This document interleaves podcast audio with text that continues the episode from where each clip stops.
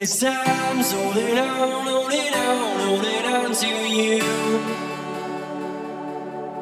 It's time, so hold it on, hold it on, hold it on to you. It's time, so hold it on,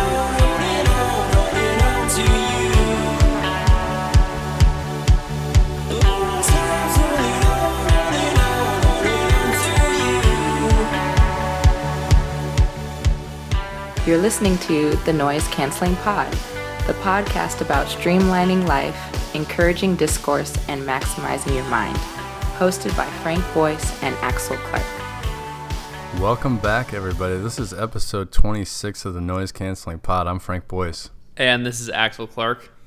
We're very happy to have you guys back. We uh, really enjoyed our, our last episode with Mariam Khan. If you if you didn't listen to it, I recommend checking it out.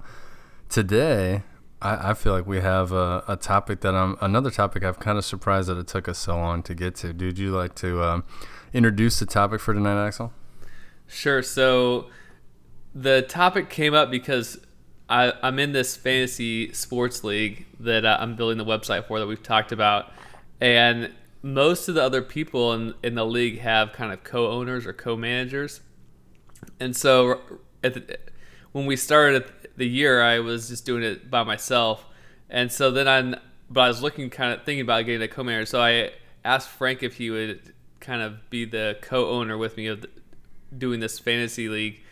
And so we have wor- have been working together on going through the draft so that for the fantasy league you draft teams instead of players and it's across multiple leagues and there's 20 different there's 20 rounds and 14 different leagues so the amount of knowledge that you have to have is immense so it's and it's not simple to gather the data and so we've been working together on the draft and what we've been and kind of what we what the topic we're going to talk about is collaboration. So we've been working on collaborating on the draft, and just we'd like to talk about different challenges we faced, some ways, some things that we've done well, some things that we could probably improve. But I think it's a good kind of introduction or um, sample to talk about collaboration. Yeah, I was definitely. I feel like the last few topics have kind of come about organically, and this one, you know, we we kind of started working on the fantasy team, and I'll, I'll be completely honest, I wasn't super into it at the beginning. I was just like, uh, I'm kind of not into sports right now. Got a, a, lot of stuff going on, and then like it took me one round, and you, Axel sent me this really detailed spreadsheet looking at every league that you could pick from. So women's tennis, men's tennis, men's golf, uh, you know, UEFA. Uh, Champions League, Premier League, so every league just looking at their odds. And so he also sent me his criteria, which I think was really important that he was just looking to get the best value that was out there based on the odds. So I mean, I think that that was kind of the starting point of where you know I understood your perspective on on how you wanted to pick, and I kind of structured how I gave you feedback based on who I thought would be good next in the next round. Right. Like I, I, so I I was I felt like the biggest benefit of bringing you in is looking at it from a different perspective, but at the same time, I have this uh, strong belief that across so many leagues, you should just use the the data that's available and not go off on gut feel. And also, there's certain things about different leagues that I think should be taken into account. And so, I didn't want to not get your different perspective, but at the same time, I felt like it was important that you could understand my philosophy on on the draft, so that if you were pitching something, you could at least understand what my questions would be uh, if it didn't really if the pick didn't match with my philosophy. Yeah, and it was really helpful for there were some specific rules like I, I thought one we were picking baseball for this year, and so I was going completely on this year's rankings, and Axel was like, "Whoa, whoa, whoa, what, what are you talking about?" right? What's, You're like, what, it's so obvious we should. Yeah. It's so obvious we should pick this team. I don't know why no one else has picked them yet. Yeah, exactly. So, getting everybody on the same page, um, and really understanding the mindset. You know, I think taking a step back. Um, towards more of a discussion just on on pure collaboration. You know, I've seen it a lot of times where the idea of collaboration is really good on the surface, and then you actually bring a group together, and you know it doesn't necessarily always pan out. Have you had experiences where you were like, okay, let's let's bring everybody together and do some brainstorming, and it, it just it just didn't match? Well, so I think this has probably happened to me a, a few times, even recently, where you are working on your individual project and you're heavily invested in it, and you've made all the decisions and you kind of know what you're where you're going, and bringing someone in at that point sounds good, but you kind of it's really hard for you to to let go of being in charge and making all the decisions and not taking not saying you're going to take it personal when people have suggestions for doing it differently, but when you're so heavily invested, I think you have to focus, try really hard not to take offense and to make sure that you're taking that their suggestions uh, constructively or and don't uh, like take it personally when they are coming up with a different way of doing something. Yeah, it's kind of that. It's a fine line, right, where you're you're walking along and you want to be assertive in your own perspective, especially like you said, if, if somebody's kind of joining late to a project, but at the same time, you don't want to discount their opinion completely just because you're like, well, you know, that's really not the way that we're going to go. So, man, like almost managing the creative influence. I think that you're saying, like, if you're kind of already in control of the project, it's really difficult to bring somebody in. Right, it definitely is. And I think you owe it to that person to give them an overview of your philosophy and kind of where you where you want to go so that when they give you input it's not obviously at odds with what you're trying to do. Yeah, and I would say I think I've I've failed sometimes, you know, soliciting feedback from people where I, I've left it too open ended and haven't you know really told them you know here's why I want to bring you in and get feedback on this you know and i think from my perspective a lot of times i don't want to limit people's feedback. Like like i always say on the show like i i just want people to be really honest and even brutally honest at times. But i think framing the feedback that you want from people is really important for you know putting it in a place where what they say is actually going to carry some weight. Yeah, I So I, I like your thing your your point on kind of laying out a decision criteria. Um, can you talk more about what that looks like on teams? so I have to I should probably pull this up, but what I'm what I'm trying to do the bottom line is there's two divisions. And so if you finish in the bottom four of, of the top division, then you get relegated down. You have to play in the lower division the next year. And mainly, I'm just trying not to get relegated. I'm really not trying to to win the whole thing. So the picks that I'm making, I'm making picks that are more conservative, that are more likely to get points than going trying to hit home runs and get all the teams that are going to win the championship. Because you get significantly more points if they win the championship. Uh, so if you can, like, one approach would be to, to, to kind of take shots at uh, the leagues with a lot of variability, particularly in the early rounds, so that you uh, have a better chance of potentially getting one of the champions. Uh, but then for the leagues that have less variability, if you can get those picks in early, then you have less likelihood of not getting any points. Gotcha. And, and then there's also variation in how much information is available. So the NFL, the season's already started, and and so there's a lot of information about the teams. But at the same time, the NFL is also has a lot of variation. It's hard to pick the top teams, whereas Mhm. basketball hasn't started yet. But there, I would say historically, there's less variation in the top teams in basketball. So it's it's interest. It's a really cool league just because there's there's so many and there's different rules for golf and tennis. So th- there's probably if you studied it long enough, there's all kinds of different strategies you could have. Uh, because it's it really ends up being a pretty complicated model to try to figure out the best approach. Yeah, it would be really interesting because you can get into some crazy analytics in terms of running the probabilities of all those different leagues. Right.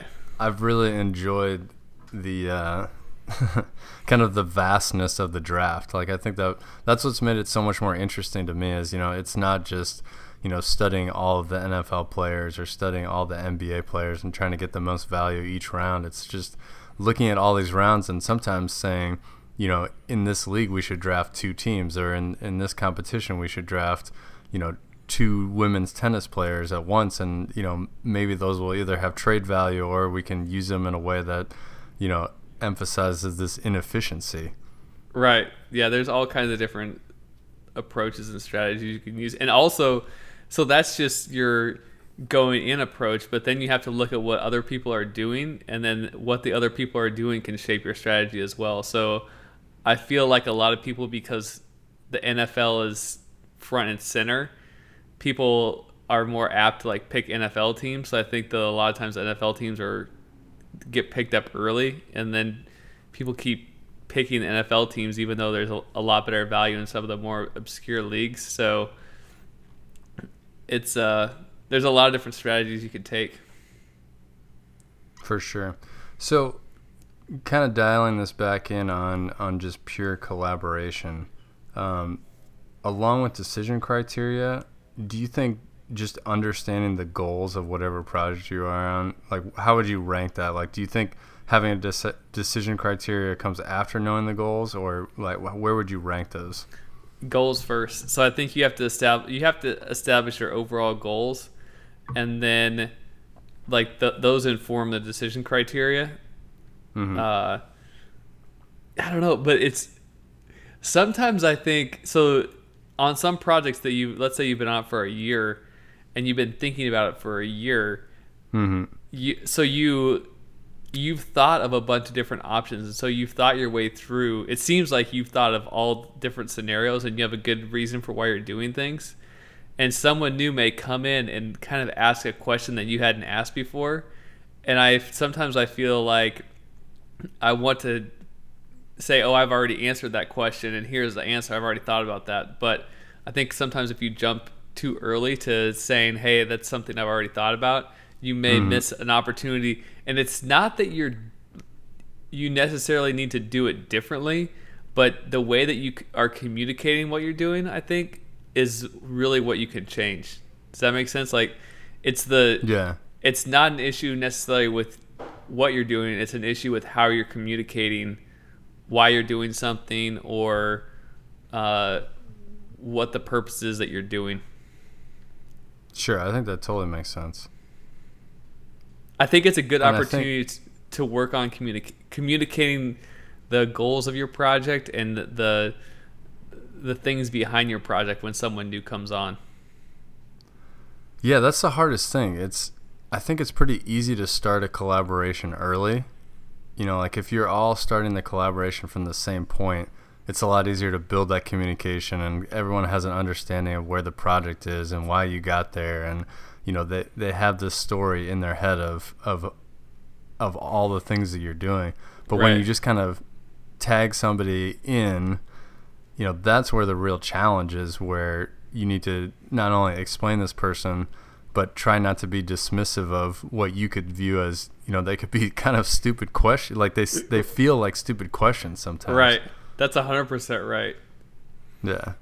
But like figuring out how to bolt somebody on and you know take in that creative energy or like you said that that just slightly different framing where you can find the value in what they're saying without really taking away or taking too many steps backwards. Because right. you're not going to go back to step especially you know you're talking about bigger programs and you know it costs a lot of money to take any steps backwards and you're not going to be like well uh we could we could do that but we're going to have to go back 6 months like no that's not an option but you know you can talk through how to mitigate within that framework and within the value that that person's opinion brought. Right. I'm thinking about when it's useful to. Maybe I should have already had this draft philosophy written down.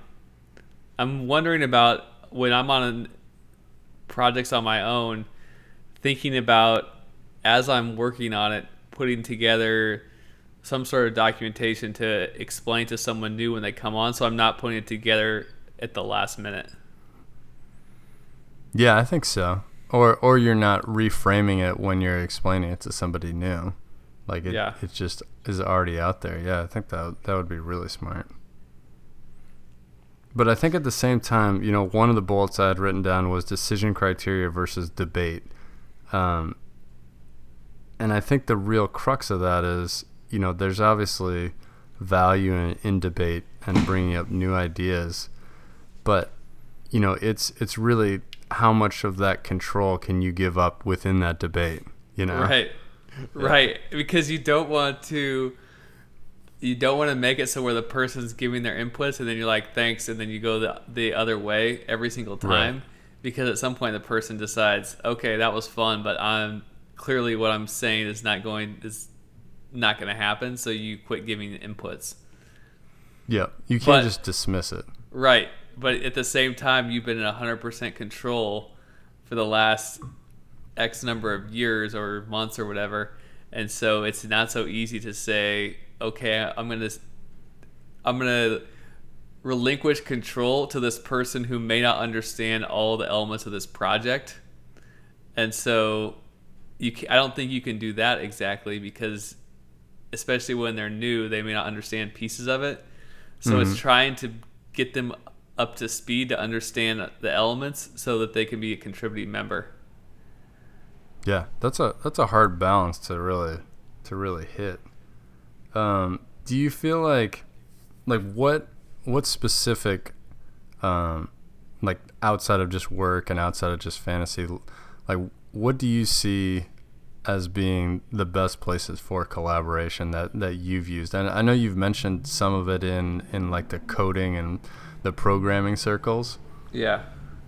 So, I, I, so honestly, I, I haven't actually collaborated on any projects for coding. I've talked to people. In fact, I went to like the monthly Elixir meetup here in Virginia, and the speaker wasn't there, and so I ended up just showing like walking the three or four people that were there through the uh, the website that I'd made and through all the code. And I actually like I'm pretty new to programming, but it was cool because a lot of them hadn't done that many different things in Elixir, and so they're like they're much more experienced programmers. But because I'm building out a kind of a bigger app, they just kind of played around with it, and so Mhm. it was kind of cool to show them all the different things that that I had figured out. Mhm. Uh, I think probably getting feedback like that is helpful. I don't, yeah but I I'm, I I was thinking about if if someone came on and they started wanting wanting to to write pieces of the code, I think I would let that go. I, don't think I would have a problem with it.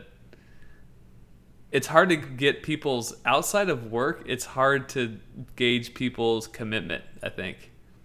Yeah, that's a that's the hardest thing when it's your project, right? Is like, is this person just throwing up an idea, um, you know, just kind of spitballing, or are they actually have? Do they actually have some sort of commitment where they're they're gonna be invested and a part of the team? Yeah.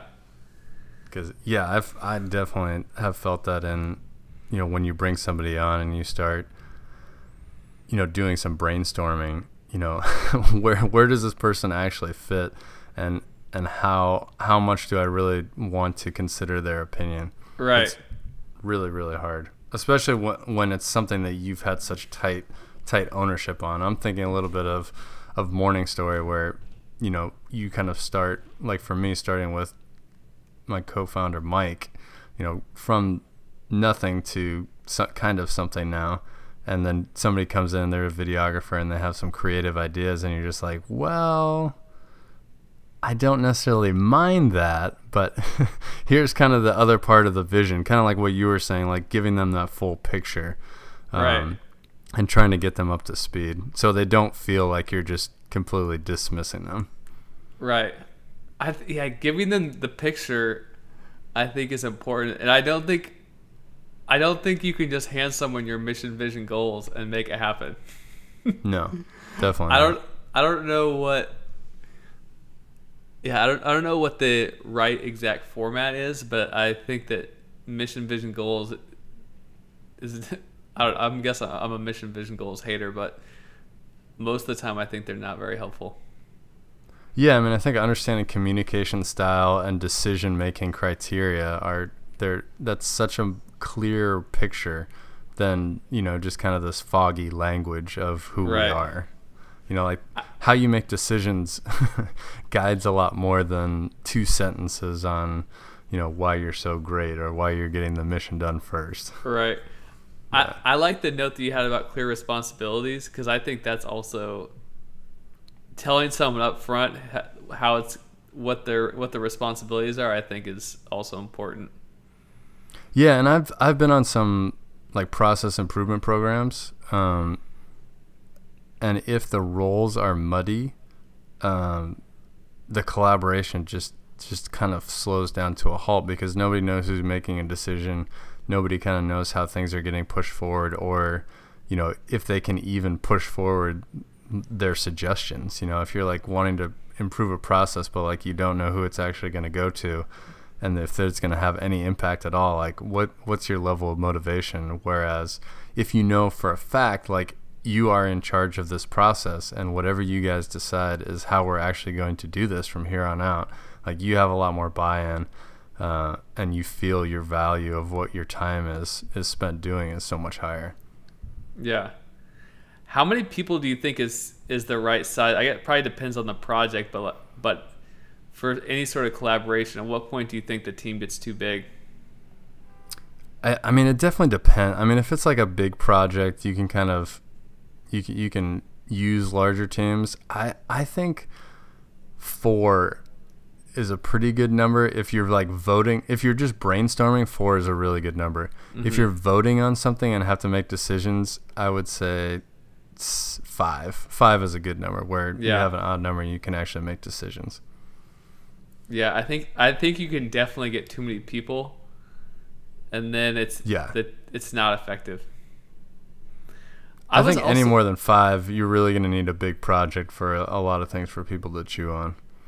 I think you at that point you need to break your product into little pieces, and then you could get you then could get back to your four or five people that are working on an individual piece of your project. But I don't think it makes sense to bring thirty people into a room and have some big huge debate ab- among the thirty people.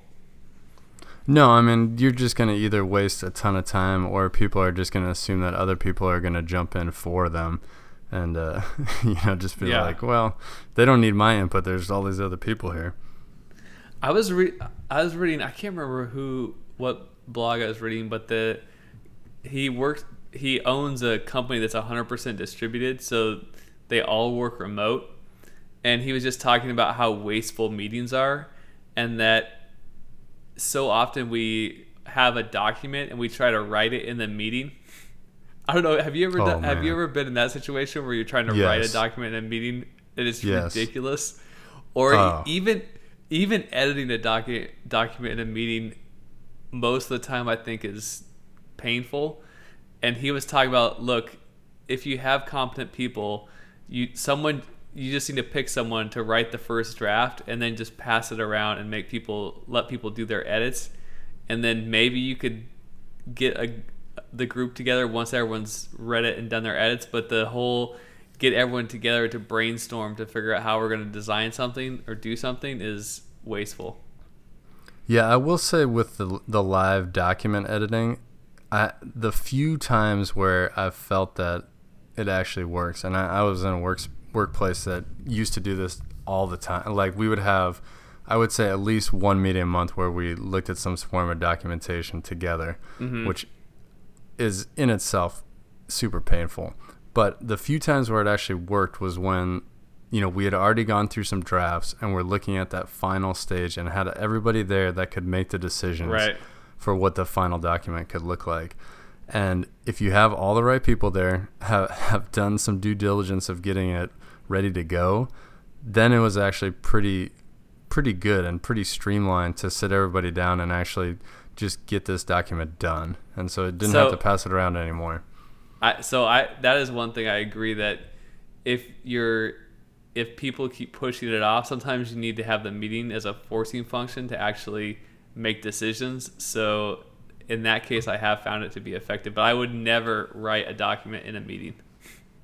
Yeah, and is it at the end of the day is that still the most efficient way to do it? No, I mean you're still wasting 10 or 12 man hours if you have 10 people in the room.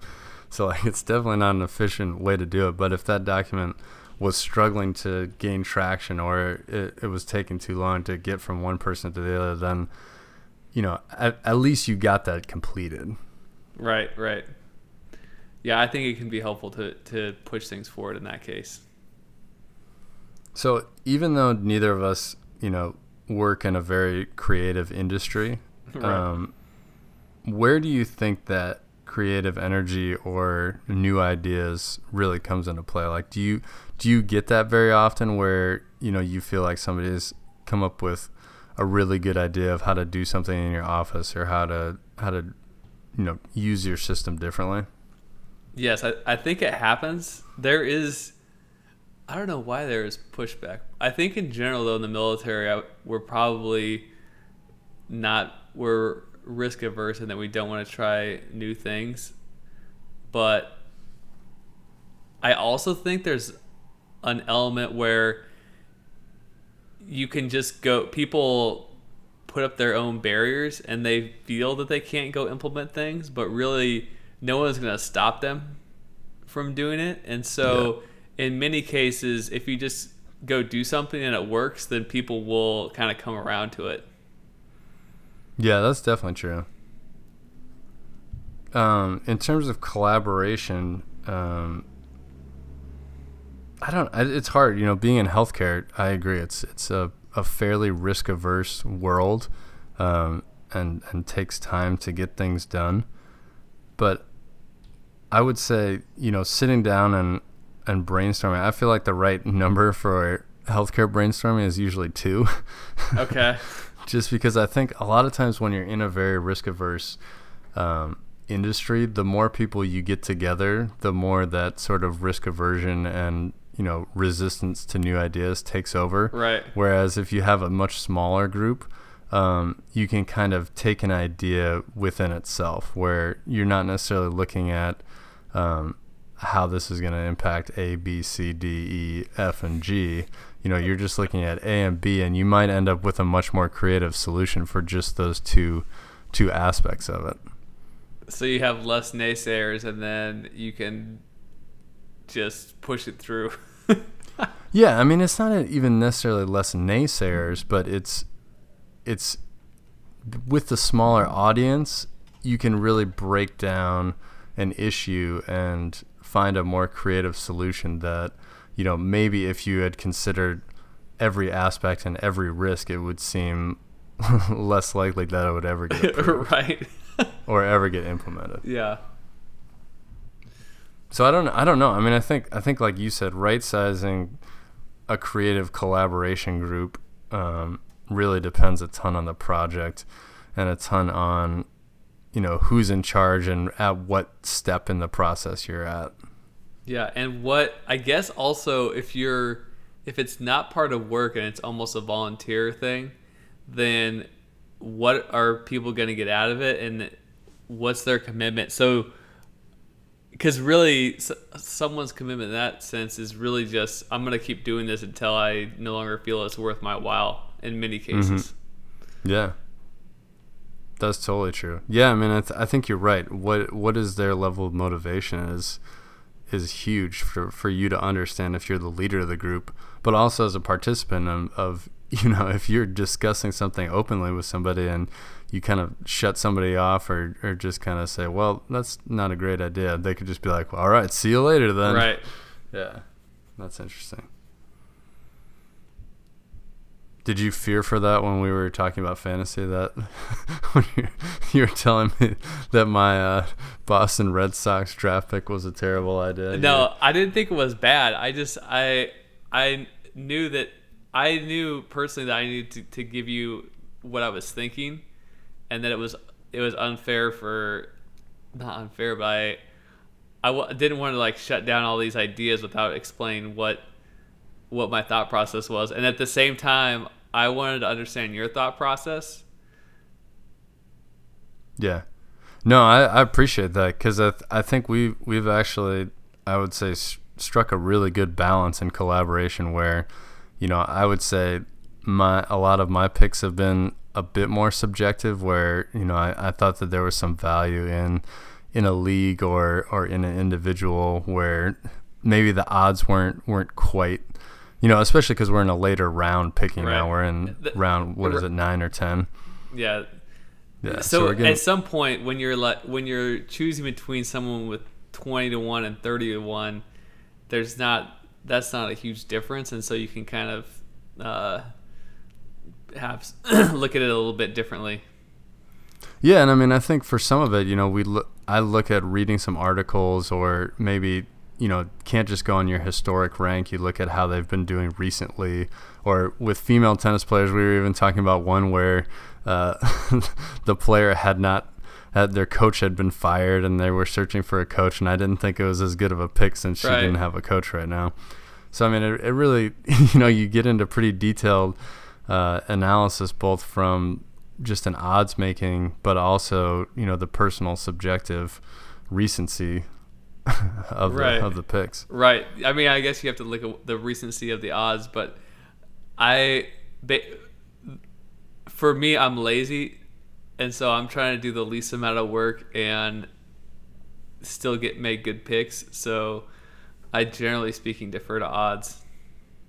Yeah, I mean, I think that's smart. I mean, I I, th- I think when you look at people who are actually successful in fantasy sports, it's not people who are picking emotionally who Right. who they thought was uh, was doing really well. Now, sometimes it could be like picking whose hairstyle, like just like a super random criteria. But I, I think you know either the random or the almost computerized picking generally works a lot better than you know really picking who's your favorite. Right. Like as much as people hate to admit, it, auto draft picks a pretty good team most of the time. They've got that algorithm down pretty well. so I will say some leagues better than others. I, Yeah. I had a I had a pretty bad experience with a, a Yahoo NBA auto draft a couple years ago where it took my first two picks for both guys that were out for the season. Oh. yeah, it was it was brutal. I did not win that year. I will Yeah. say that. Oh, that's tough. I sh- it was it was tough to stomach, but yeah. So I mean, just to kind of wrap up collaboration, I think you know what you said is setting clear goals, having clear responsibilities, having a very written out, um, like you said, maybe even showing new members of your team your decision criteria and how you've made decisions in the past. Um, those are really really important aspects, and then right sizing the team for what your project is. Yeah, and, and then I also think establishing what the communication will be, what the what the rhythm is, how often you guys will communicate, and it. I mean, this goes back to kind of clear responsibilities, but who will make decisions? Basically, it comes down to when you bring someone new on, make sure you communicate and uh, have aligned goals. Yeah, and I mean, if you're as a leader, I think you also need to consider when you're bringing somebody on if you really want to give that person any influence. You know, like Right. maybe maybe it's not the right time to bring that person on if you know whatever input they're gonna try to give, you're just gonna shoot down. Right. Like you need to be in a place where you're ready for input. Oh man, so I was thinking I was thinking about this earlier and probably a lot of times we bring in people to collaborate so hoping that they will uh, confirm our ideas. Right. and then when they don't, you're like, wait, that's not why I brought you on. I brought you on. That's not the feedback that I yeah, needed. yeah. What's up with this? I I wanted you to confirm that the picks I were making are really smart. yeah, exactly. Yeah, that's right. Yeah, I mean that's a good point. I mean, clearly communicating somebody their role, like saying, "Hey, I just, I just want you to give me some positive Yeah. feedback." Yeah, just give lot. me just give me some thumbs up on my draft picks. Those are great. But isn't th- isn't that kind of the problem with uh, um, with consulting, where you bring these consultants in and you you don't really want to hear that you're you've been doing it wrong, right? Most of the people that- Yeah. that bring the consultants and if the consultant tells you you've been doing it wrong, then okay, I'm gonna hire a different consultant. The next well, yeah, time, and I mean right? the problem with consultants is it's it's like that same thing that we're saying about when you bring somebody on late in the project, like oh they just don't understand the whole picture, Right. like they they don't understand, you know what's different about our situation than a similar situation that they've seen somebody else. It's it's too easy to write them off as just this outside source that's that's coming in for a short period of time.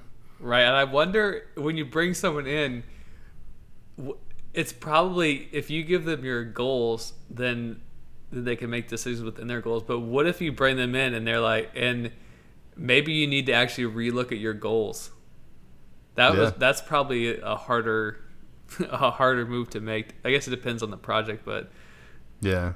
I mean, because we're kind of talking about give someone the goals and then they can kind of operate within those goals. But what if they come in and they say, "Hey, we think I think your priorities are off," and maybe that's what yeah, you need I mean, to hear. I, th- I, th- I think that's probably would be the most effective feedback that you could get because, like, like I said, you're always gonna feel like the outsider doesn't necessarily know how, how their input affects the whole picture, right. um, unless, like you said, if it's just for a specific project or a very specific thing that you're bringing the consultants for, I can see that being effective. But, but yeah, I mean, looking at the overall organization and organizational goals, um, if you have leaders that are open to whatever their feedback is, um, and and you feel that you need to look at that, then yeah, that, I think that'd be a, a very effective use. yeah. Well, cool. I think we hit we hit all my notes. Yeah. Um, I think I think we've proven in our fantasy league that a different perspective can be of value. Um, the one note that I had is always know when more is more and when more is less and when less is more and be able to identify those times and make decisions accordingly. Yeah. So All right. Well, that that's all that I had. So uh, I'm Frank Boyce. and this is Axel Clark. Uh, that's all I have. Go collaborate. Go collaborate. Thanks, Frank. I needed that collaboration.